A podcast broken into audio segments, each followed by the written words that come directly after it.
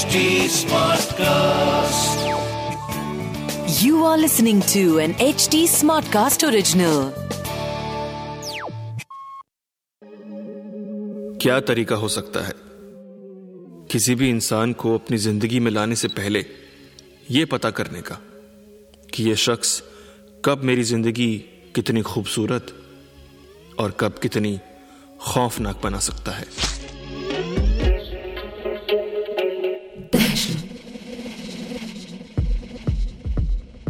नए साल की शाम थी। मैंने अपने फ्लैट पर मेरे दो अज़ीज़ दोस्तों को इनवाइट किया था। एक छोटी सी पार्टी के लिए, विक्रम और टीना। जब से मैं बैंगलोर आया हूँ, अपनी नई जॉब के लिए, बस इन दोनों से ही अच्छी दोस्ती हो पाई थी ऑफ़िस में। लगभग एक साल से ज़्यादा ही हुआ होगा हमारी दोस्ती को। टीना मार्केटिंग डिपार्टमेंट में और विक्रम मेरे साथ आईटी में काम करता है। दोनों मेरे फ्लैट पर आने को राज़ी हो गए। पर टीना अपने बॉयफ्रेंड हितेश के साथ आना चाहती थी। या फिर वो खुद ही चेप होकर आना चाहता था मे बी पता नहीं। पर बड़ा अजीब गरीब रिश्ता था टीना का उससे। हर बात पर टीना को टोकता था, उसके कपड़ों को लेकर क्लाइंट्स को लेकर, दोस्तों से बात करने को लेकर स्पेशली लड़कों से। टीना अक्सर बताती थी कि वो नहीं थी खुश उसके साथ। मगर हितेश, पहले ऐसा नहीं था। She like him for a lot of good things पर पिछले कुछ टाइम से इस दो साल के रिलेशनशिप में, हितेश बहुत अजीब बिहेव करने लगा था। He started becoming a male chauvinist for some reason job से भी कई बार निकाला जा चुका था, कई जगह से। पर इसका हर बार का था एंगर इश्यूज़ की वजह से, हर छह महीने में नई जॉब नए झगड़े, नया निकाला। मैं अपने कमरे में पार्टी की तैयारी के लिए सजावट थोड़ा सामान रीअरेंज और ड्रिंक्स का इंतज़ाम कर रहा था और तभी मेरे दरवाजे की डोर बेल बजी। और भाई तरुण हैप्पी न्यू ईयर भाई। ये था विक्रम जो गेट पर आया था। अबे अभी एक घंटा पड़ा है। बोल तो ऐसे रहा है एक घंटे बाद होश में नहीं रहेगा तू और अभी निपटा रहा है। अरे ऐसा नहीं है यार। पर अब तूने बात छेड़ ही दी है तो बता। किधर है मेरे होश उड़ाने वाली मशीन? विक्रम ने पूछते हुए कमरे में आते ही मेरे फ्रिज को खोलना शुरू किया और उसमें से दो बियर की कैंस निकालकर उन्हें किस करते हुए कहा चल मैं सेट हूँ। तू अपना देख ले अब ताम जाम। और सुन स्नैक्स ऑर्डर कर दे यार। बिक्की यार थोड़ी तो तमीज दिखा। साले मेरे से ज़्यादा तू दारू पीने आया ऐसा लग रहा है। इतना कहते ही एक बार फिर डोर बेल बजी। मैंने देखा टीना और हितेश थे। हाय तरुण हाय विक्की टीना ने कहा और वो अंदर आने लगी। पीछे पीछे हितेश भी आया। मैंने उसे भी फ्लो फ्लो में एक फ्रेंडली हक देना चाहा, पर उसने एकदम से हाथ आगे बढ़ा दिया और मजबूरन मुझे उससे हाथ मिलाकर ही वेलकम करना पड़ा। कैसा है भाई? तुम लोग भी विक्की की तरह लेट आए हो।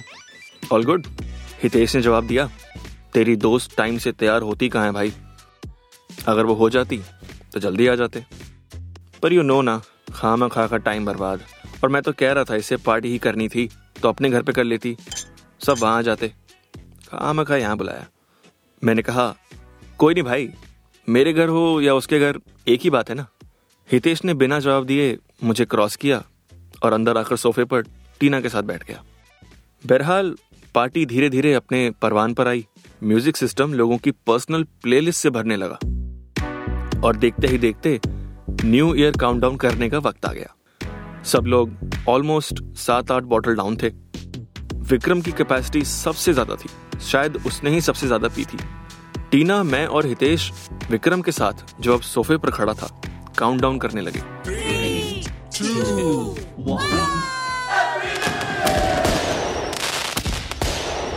बारह बजते ही हमने एक दूसरे को न्यू ईयर विश किया और ग्लास टकराते हुए लाउड म्यूज़िक पर नाचने लगे। सब कुछ ठीक जा रहा था कि अचानक हितेश मेरे पास आया और मुझसे पूछा, तरुण भाई, ये वॉशरूम कहाँ है? आई थिंक मेरा पेट ठीक नहीं लग रहा मुझे। मैंने उसे वॉशरूम का रास्ता दिखाने के लिए कहा, सामने मेरे बेडरूम में लेफ़्ट में है और उसे वॉशरूम तक भेज दिया। हितेश की बात सुनकर मुझे एक बार को डाउट हुआ और मैं अपने किचन में पड़े फ़ूड को चेक करने लगा पैकेट्स खोलकर स्मेल करके। ठीक ही तो है, मैंने मन में कहा। और वापस किचन से लिविंग रूम में आया। And I saw Vikram and Tina making out मेरी बैल्कनी में। मैं झट से विक्रम के पास गया और उससे सवाल करने लगा। डूड क्या कर रहा है तू? यार, तुझे तो पता है इन दोनों का। टीना और मैं एक दूसरे को लाइक करते हैं। And she wants to leave him anyway बस सही मौके का इंतज़ार कर रही है कि उसे बता सके। और मेरे साथ मूव इन कर जाए। मगर हितेश को कौन समझाएगा भाई? सन की है तुझे पता है ना? अरे यार हमने सब बात कर ली है। चाहे जो कुछ भी हो मैं देख लूँगा। बस जब उसे ठीक लगेगा वो हितेश से बात कर लेगी। उसके आगे जो होना होगा हो जाएगा। देख लेंगे। और अगर टीना को उसने कुछ कहा तो मज़ा ले उसकी हाथ लगा के दिखाए। हमारे ये डिस्कस करते हुए टीना को मैंने हितेश के साथ मेरे बेडरूम में ही जाते हुए देखा। उन्होंने दरवाज़ा अंदर से बंद कर लिया। आई गेस दोनों अपना कपल टाइम स्पेंड कर रहे थे। ये देखकर विक्रम का ध्यान उस बात पर ना जाए। मैं विक्रम को कोड्स प्रोजेक्ट्स नई जॉब करियर और इधर उधर की बातों में उलझाने लगा। कि तभी बेडरूम के दरवाजे के पीछे से टीना के चिल्लाने की आवाज़ आई और हमारा सारा ध्यान उधर चला गया। हमने दरवाज़ा धड़ाम से खुलते हुए देखा। हितेश गुस्से से लाल आँखें लिए विक्रम की ओर देख रहा था। शायद टीना ने उसे सब बता दिया था। विक्रम और मैं समझ गए थे कि अब यहाँ क्या होने वाला है। देखते ही देखते हितेश चिल्लाता हुआ विक्रम की ओर आया और उस पर हाथ उठाना शुरू किया। उन दोनों को छोड़ाते हुए धक्का मुक्की में मैं पहले टीना के पास गया। और टीना ने मुझे बताया, हितेश ने उसके साथ अंदर ज़बरदस्ती की थी। वो मना कर रही थी। She was not in the mood और गुस्से में उन दोनों के बीच झगड़ा हुआ और टीना ने सब कन्फेस कर दिया। बात हाथापाई से आगे बढ़ती जा रही थी। हितेश टेबल पर पड़े वास को लेकर विक्रम को मारने जा रहा था कि मैंने तेज़ी दिखाते हुए उसके दोनों हाथ पकड़कर उसे रोक लिया। अब तक इन लोगों का गुस्सा इनके सर चढ़ चुका था। और मुझे हितेश को पकड़ा देखकर विक्रम ने हितेश के मुँह पर एक जोरदार मुक्का मारा। विक्रम, क्या कर रहा है? पीछे हट यार। मैंने उसे समझाते हुए कहा। हितेश ने अपना हाथ मुझसे छुड़ाकर वास को नीचे फेंक दिया और किचन से बड़ा वाला चाकू निकाल कर लाया और विक्रम की ओर दौड़कर उस पर वार करने को आया। टीना उसे रोकने को दौड़ी। मैं विक्रम को बचाने के लिए और हितेश को रोकने के लिए उसके आगे आकर खड़ा हो गया। टीना और हितेश की झड़प में हितेश ने जोरदार धक्का मारा और टीना का सर कांच के टेबल पर जा लगा। खून आने लगा और टीना ज़मीन पर जा गिरी। हितेश भागता हुआ आया और किसी तरह मुझसे बचकर उसने विक्रम के कंधे पर चाकू दे मारा।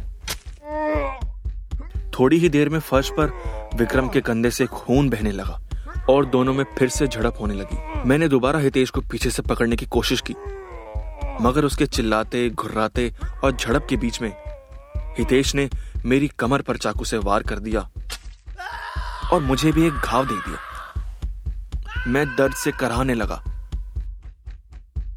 हितेश के मुझ पर वार करने के बाद चाकू ज़मीन पर जा गिरा। पर ना जाने हितेश ने कहा और कैसे अपनी कमर के अंदर से एक पिस्टल बाहर निकाली और विक्रम की तरफ़ तान दी।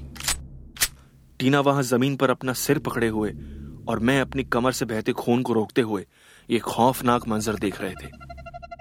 विक्रम ने हितेश की पिस्टल वाली कलाई पकड़कर ऊपर कर दी और दूसरे हाथ से उसका गला पकड़कर उसे पीछे धकेलने लगा। हितेश के हाथों तीन शॉट्स हवा में फायर हो गए और घर की चीज़ों पर जैसे स्पीकर्स, टीवी, छत, इन पर जा लगे। टीना खिसक कर मेरे पास आने लगी।